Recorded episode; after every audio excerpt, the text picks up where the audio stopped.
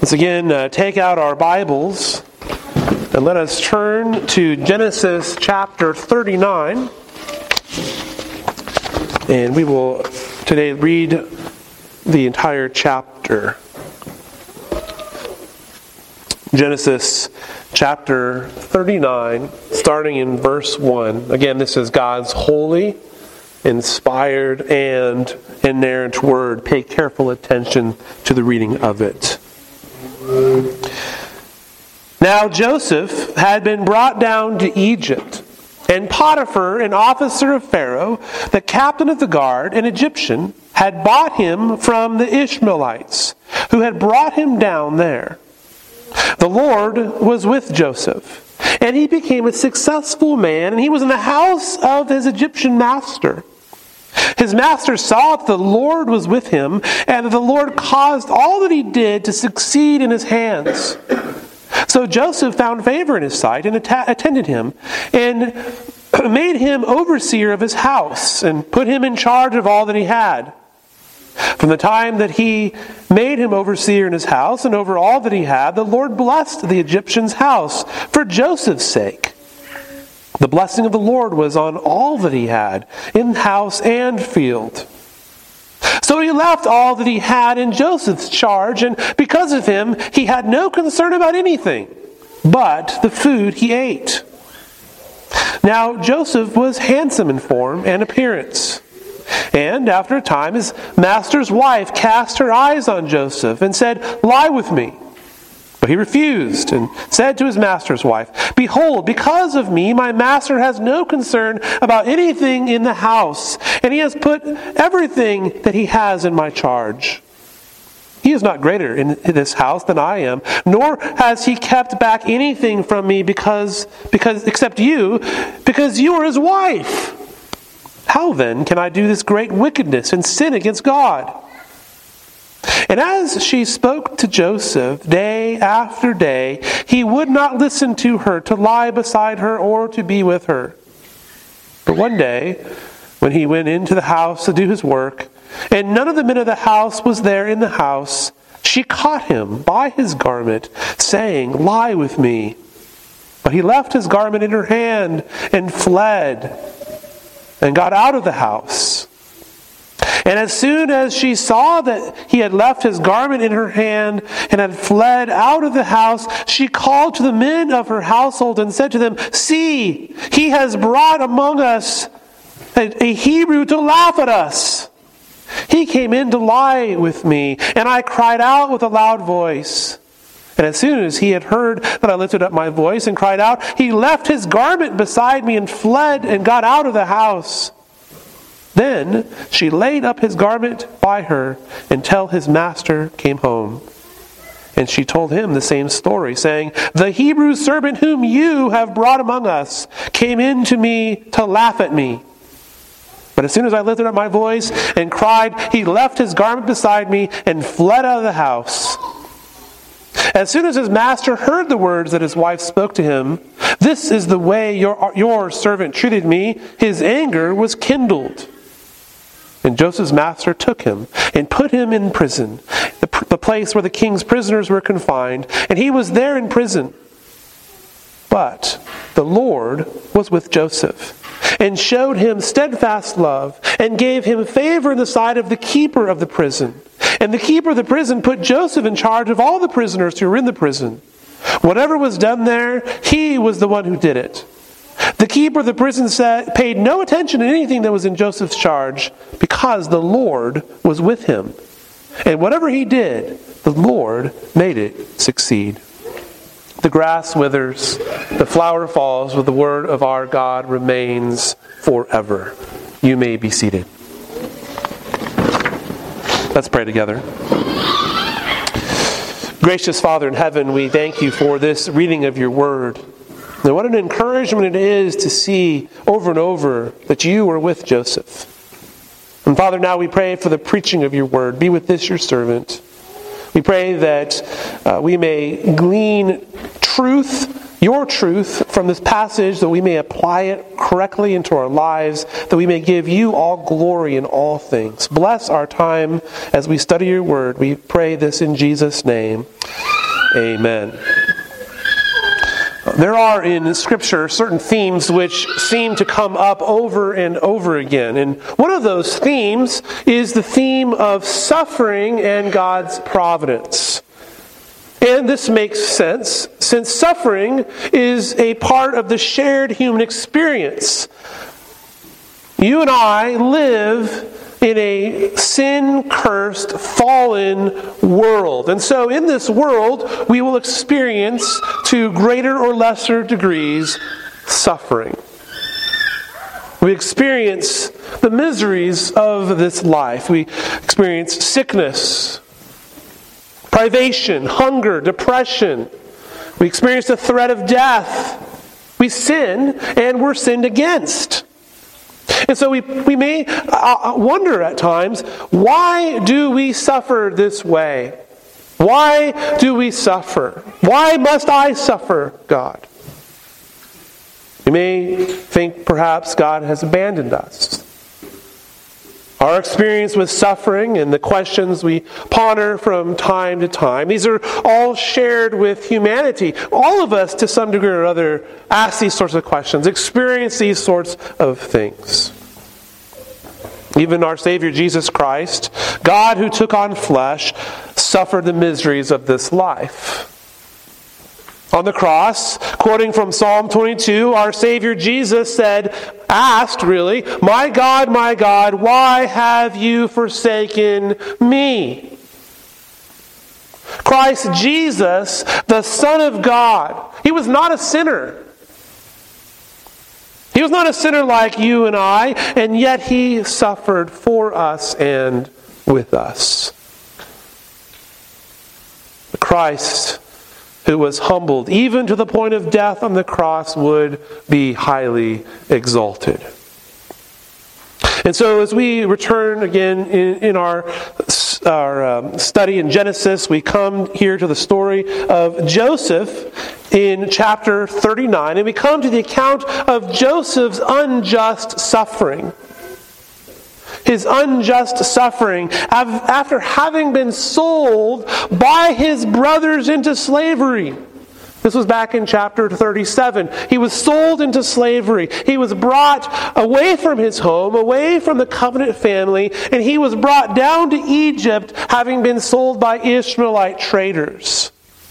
And then this comes on the heels of this shameful account of Judah in chapter 38, who was the cause of suffering for Joseph, but also the cause of suffering for his own daughter in law, Tamar.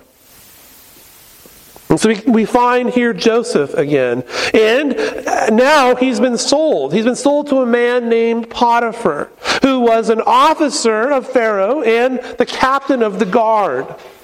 His full title is provided here in, in the text, and it gives the reader a sense of his great importance. Joseph wasn't just sold to anyone in particular, he was sold to actually someone quite important by God's good providence. Joseph has been sold to an officer of Pharaoh, the great king of Egypt, the ruler of Egypt, one of his chief men. That Joseph would end up in such a household as this is, is an amazing bit of providence in and of itself. But that he would also be given great position in that household should strike us as almost impossible, and yet it is true. God has blessed Joseph even in his suffering. We will see that even as he takes great leadership in the house of Potiphar, there are false accusations that are made against him, which bring him low again. It'll land him in prison. And so his suffering must continue. But throughout all of his suffering, the scriptures make clear over and over again this very key thing. And maybe you heard me uh, sort of, uh, you know, really mentioned this very strongly as we read it, but that the Lord was with him. That the Lord was with him even as he was suffering. When the people of God suffer, One comfort that you and I can have is that the Lord is with us too. And so, as we jump now into our text, in the story uh, of Joseph, we're reintroduced again to Joseph as he's been brought down to Egypt. He had been a covenant son. He was the son of Jacob, and now he was taken away and he's a slave, though he's now in, an important house. And the Lord was with him. God will neither, neither leave him nor forsake. Now, notice verse 2. Verse 2 gives us three pieces of key information. First, again, the Lord was with Joseph. Now, if you haven't figured this out yet, this is the main theological entrance into the passage. In other words, this whole scene is framed by this phrase the Lord was with Joseph. We begin with it here in, in, verse 2, and then the passage ends with that same phrase in verse 23. And it's repeated several times throughout the passage. The Lord was with Joseph. Now, anytime you see repetition like this, you should know, you should sort of, you know, like um, focus in and say, well, this is a key point. This is important. God is, if God repeats himself, you, you should sit up and say, oh, this is something I should take very seriously, right? I need, to, I need to pay close attention to this. And so, this is the main theological message which is being conveyed in the word here, and that is that the Lord had not left Joseph, but in fact was very near to him.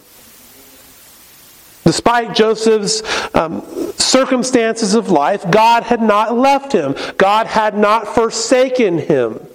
The Lord was near to him, caring for him by his good providence, orchestrating events by his sovereign hand, so that Joseph would be placed into the seat of authority. I mean, we, if we know the rest of the story, we know that ultimately what God is doing is putting Joseph in a position so that he's able to rescue the whole nation. And so immediately we are told that God was with Joseph. And this, again, this speaks of God's character, doesn't it? This speaks to us about the character of God. God does not simply abandon his people. God is good. God is holy. God is true to his word. The second thing that verse 2 tells us is that Joseph became successful. Now, some translations say that he was a prosperous man. And this is, this is good, it's a good translation, but, but his prosperity does not mean that he became wealthy. It wasn't that Joseph became a wealthy man, Joseph was continuing as a servant of Potiphar. What is being indicated is that as the Lord was with him, that, that all that Joseph did succeeded or prospered by the hand of God. The Lord was the cause of Joseph's success. And he, the things that he did, they just worked. Everything he put his hand to worked out. He did things well. Any project that he worked on worked out well. Now, wouldn't you love for all of your projects to always work out well?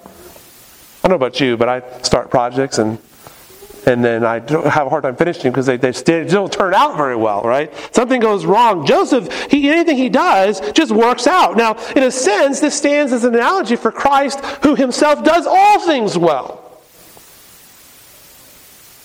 Finally, the third thing we are told in verse 2 is that he was in the house of his Egyptian master. Now, you might ask, well, I thought we already knew this. I mean, he, you know, he got sold to Potiphar. We know that he was in the house of Potiphar, but that's actually not the point being made. The, the narrative is making something else clear. Joseph was a household slave, which is to say, Joseph was not toiling in the fields.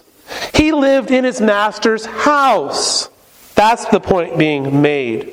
Now, you might uh, wonder still, well, why is this important? Why, why should I know this? Or why, why would I care about this? Well, being in the house would have given his master, Potiphar, an up close and personal understanding of Joseph's skills and successes.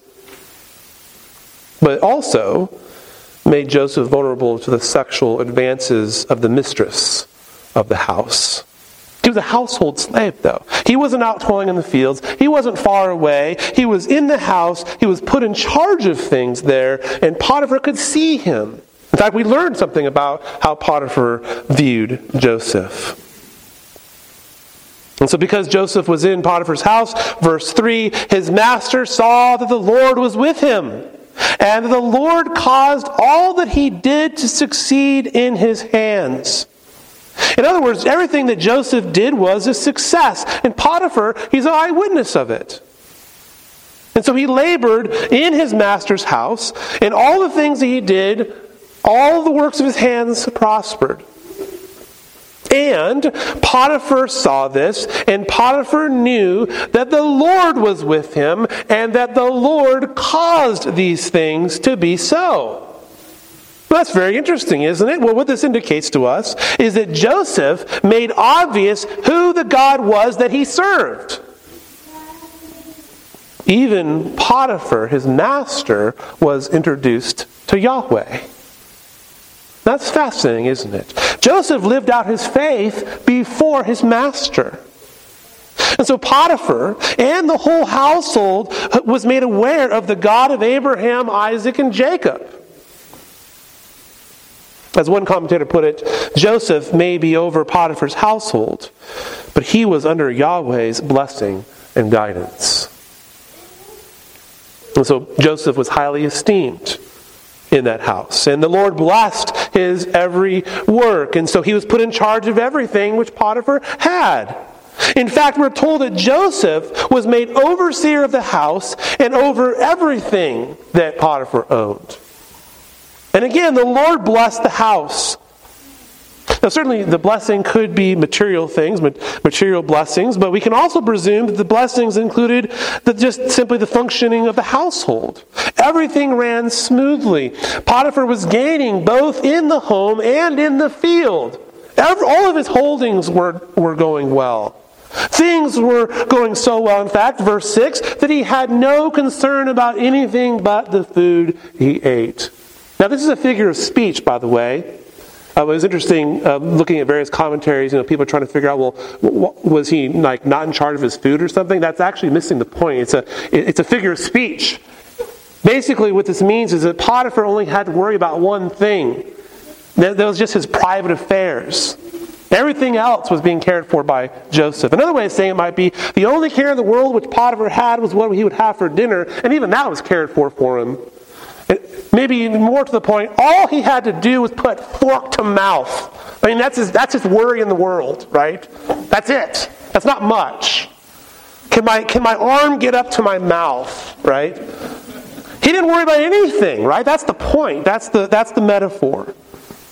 This is a pretty low level of care in the world. And so a picture now has emerged, hasn't it? A picture of the Lord's great blessing of Joseph even as he toils as a slave, he's being blessed by the Lord. And, and Joseph, in turn, is able to bless those around him. He's blessing Potiphar. He's blessing all the other servants that he's with. Everybody knows about Joseph and, and how the Lord is blessing through him. But this is not yet the full picture. The text comments in verse 6 on Joseph's charmingly good looks. And so trans- transitions us into the next section. One, one commentator put it this way quote, Amid Joseph's many blessings, he suffers from one endowment too many, stunning beauty. Here was a strapping young man, handsome. He was well built.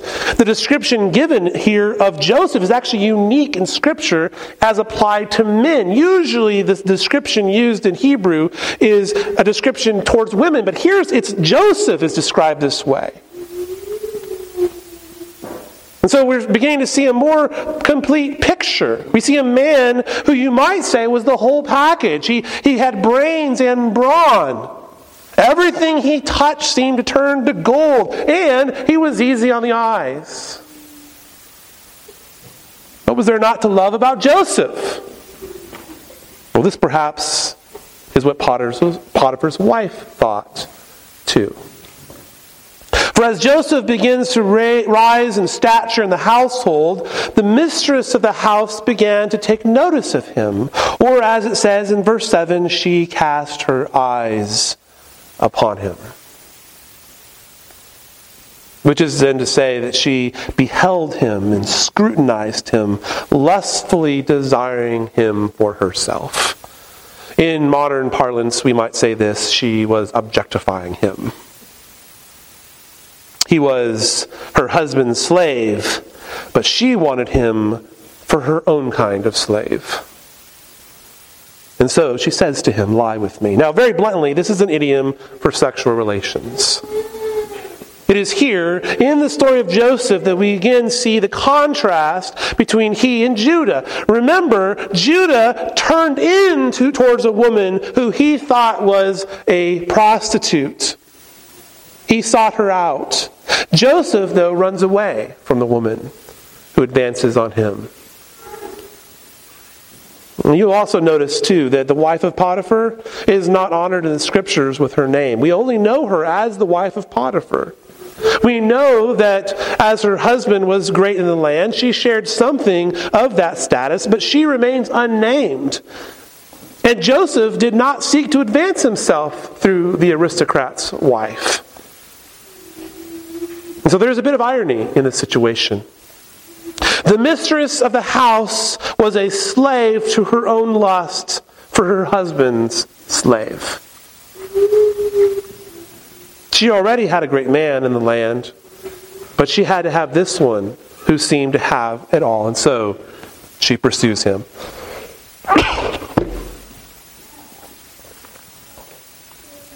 Now, as, as she makes advances on Joseph, we read that he refused her. Look at verse 8. Behold, because of me, my master has no concern about anything in the house, and he has put everything that he has in my charge. He is not greater in this house than I am, nor has he kept back anything from me except you, because you are his wife. How can I do this great wickedness and sin against God? So Joseph expresses his duty my master has placed me in charge of this house. He doesn't worry about anything. He shouldn't need to worry about anything. He certainly shouldn't need to worry about this. In fact, he's kept nothing from me except you, his wife. And that would be wrong. Although spoken extemporaneously, Joseph's statement reflects his moral beliefs as a follower of God. He was not going to violate his master's marital rights and thus sin against the Lord, who is holy. Joseph's moral quality is all the more astounding when you consider that sexual promiscuity was a regular feature of slave societies. Any other slave would have jumped at this, but not Joseph. Joseph walked in the world, but not of the world. Nevertheless, the mistress of the house was relentless. Day after day, she would speak to Joseph, seeking for him to lie with her. But he would not listen to her. And so she tries to wear him down, and he continually refuses. However, there is one day when he goes in to do his housework. And we are told that none of the other men are there. Now, the narrator adds this bit of information to ensure that it's understood that this situation which Joseph found himself in is not because of foolishness on his part. It's not like he placed himself into this bad position. He's here to do his duty. But, if, but there just so happened to be that none of the other male servants were present that day or at that time. And so Joseph is simply minding his own business, and he is then assaulted by this woman. Now, this is a very unusual situation in many respects because typically an assault is, is the other way around. And we also have the problem of no eyewitnesses. Now it says that she grabbed him by his garment. The Hebrew word could be rendered seized. She seized him. And her demand, of course, was for that relationship, which is only appropriate for husbands and wives. And so quickly he leaves his garment. He leaves it in her hand and he flees the house. Now, obviously, she's upset. She's upset because she's not getting what she wants. And so she calls all the men of the house, which is to say, all the other male servants, and she begins to make an accusation against Joseph. Now, this is the classic case of he said, she said. And there are no witnesses to what had occurred except for the cloak which she has in her hand. This is bad for Joseph. This is very bad for Joseph. The cloak serving now as a witness against him. However, remember, remember the theological context? The Lord was with Joseph. God is truly a witness, for God knows the truth. The mistress of the house began to concoct a clever tale, and she spread it throughout the household. She calls Joseph that Hebrew servant. This appeals to their xenophobia. She claims to have cried out and that his purpose was to laugh at her, to mock her, to make sport of her. And he, he only fled, she claims, when she cried out in a loud voice. Now, of course, again, there's no eyewitnesses to this. But in doing this, as she concocts this tale and spreads it to the whole house, she gets the whole household in a buzz. And then she lays the garment aside and waits. She waits for the master of the house to come home. And so she tell, retells the story to her husband. Now, notice that as she re- reiterates the story, she's careful to emphasize Joseph's slave status. And he, she emphasizes that it's Potiphar, it's Potiphar who had brought this slave into the house. This is, this is, in other words, this is your fault, is what she's getting at. The Hebrew servant whom you have brought among us came into me to laugh at me. The Hebrew slave, your Hebrew slave the one you had brought in, he's making sport of me. He's trying to humiliate me. This is your slave. This is how your slave treats me. She certainly was truly angry. She was, she was humiliated. She was humiliated because of Joseph's refusal. But she's not being honest about her anger. She's twisting the story to make it appear to be something other than what actually is. She was a woman rejected. And as the well known poem goes, hell has no fury like a woman scorned. And so she was going to have her pound of flesh, as it were. And so, verse 19 as soon as the master heard the words that his wife spoke to him, This is the way your servant treated me his anger was kindled. He was very angry. Potiphar was very angry, but we must ask this question who was he angry with? Who is he actually angry with? Now, the text is deliberately ambiguous. He may have been angry with Joseph at first, but he may not really have believed his wife. You see, the punishment for a slave raping his master's wife likely was the death penalty. But this is not what happens to Joseph. Instead, Joseph is put into the king's prison, which was not the most horrible of punishments. Potiphar's anger may have been in having to lose such a great worker as Joseph. And since ra- attempted rape would have likely been a capital offense, and Joseph receives a much milder punishment, this may suggest that Potiphar didn't completely buy his wife's story. And so Joseph is put into the, the prison the, where the king's prisoners are confined. And again, here, here we see God's providence smiling upon Joseph again which is to say that he was being placed exactly where God wanted him to be. And again, we see that the Lord was with Joseph. He was confined in prison, but God had not left him. God was, in fact, with him. And the Lord showed him steadfast love. And the Lord gave to him favor in the sight of the keeper of the prison. So again, just as previously as he had held favor with Potiphar, He now had the favor of the chief jailer, such that he was placed in charge of all the prisoners. This is exactly what had been the case in his master's house, which shows again Joseph was a trustworthy man. The Lord was with him.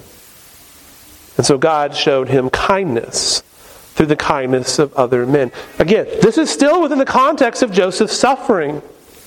Joseph's a prisoner, and yet God is showing kindness toward him. Notice, too, God doesn't remove Joseph from his suffering. You realize that? Joseph is not taken away from his place of suffering, but God exalts him within it. The Lord was with him in the midst of his suffering. And there's a lot of time that's going to pass. There's a lot of time which will pass before God leads him out of it. That said, Joseph was exactly where God wanted him to be. But applied to us, this may mean simply that when we suffer, we may not receive immediate relief either. We may never receive relief in this life. God, God leaving you in a suffering position does not necessarily indicate anything of God's disposition toward you. And Jesus, by the way, makes this clear in John chapter 9 with the man born blind. God's purposes may not always be clear to us, though often our sufferings can be a place that the works of God may be displayed. And so, returning to our narrative again, just as before nothing was withheld from Joseph's oversight, the keeper of the prison put him in charge of everything. He didn't have to pay attention to anything which was in Joseph's oversight. And again, whatever he did, the Lord made it succeed.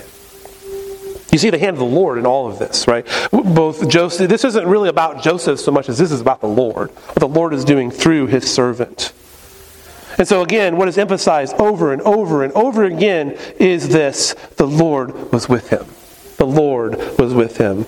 We, we began with it and we end with it. The Lord was with him. He begins as a slave, the Lord is with him. He ends as a prisoner, the Lord is with him. The Lord is with Joseph throughout all of this. The narrative of Joseph illustrates God's sovereignty, even over the suffering of his people.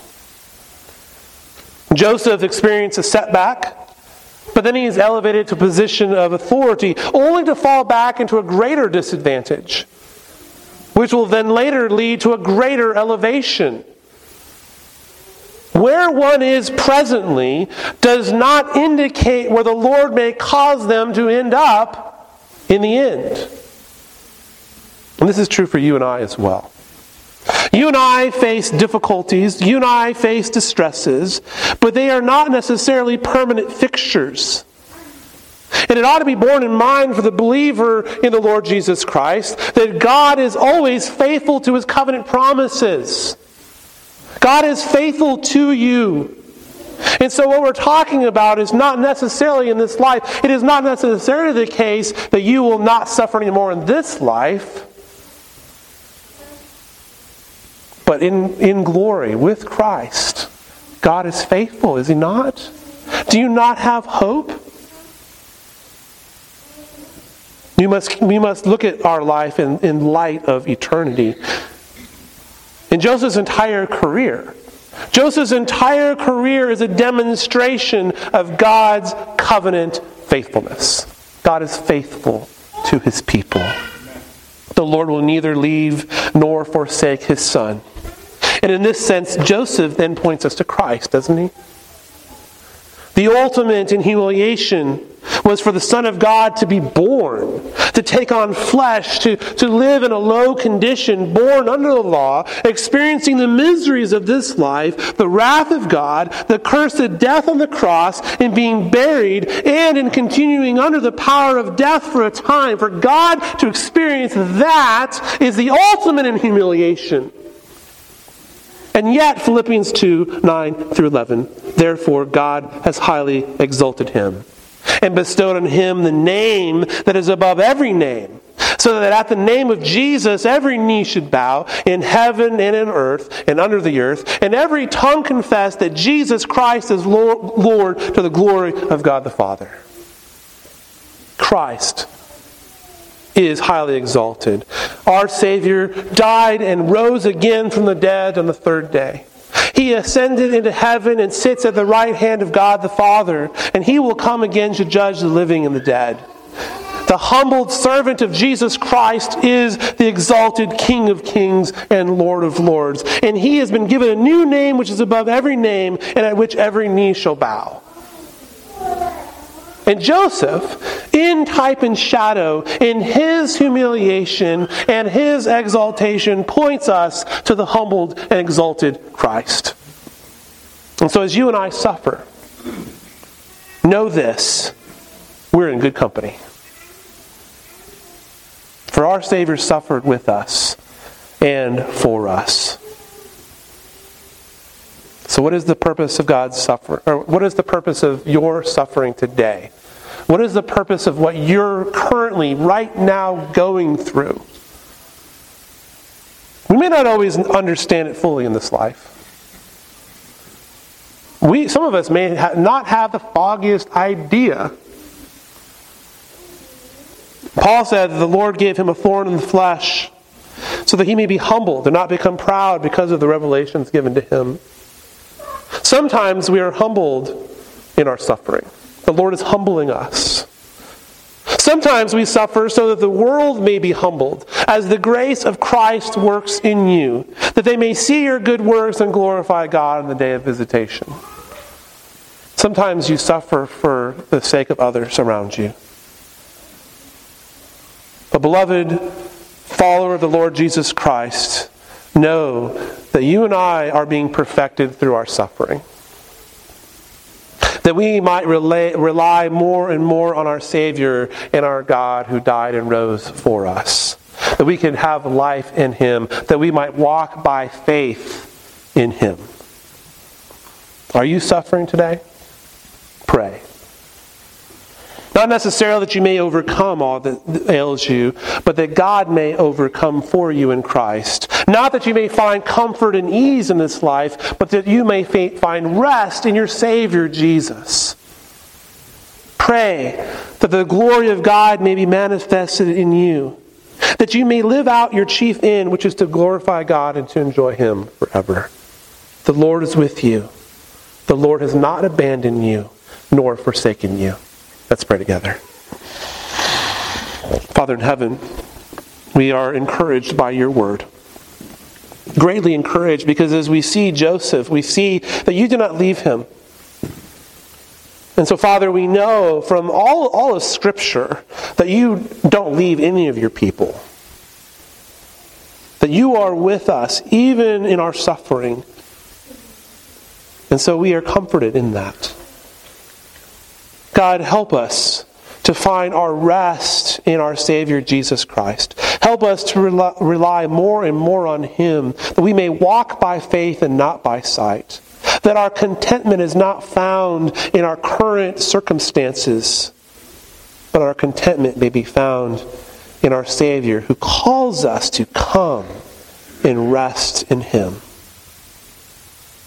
We ask, O oh God, we plead with you that you would help even change our minds and hearts in this. Help us to give glory to our Savior and our God. We ask this in Jesus' name.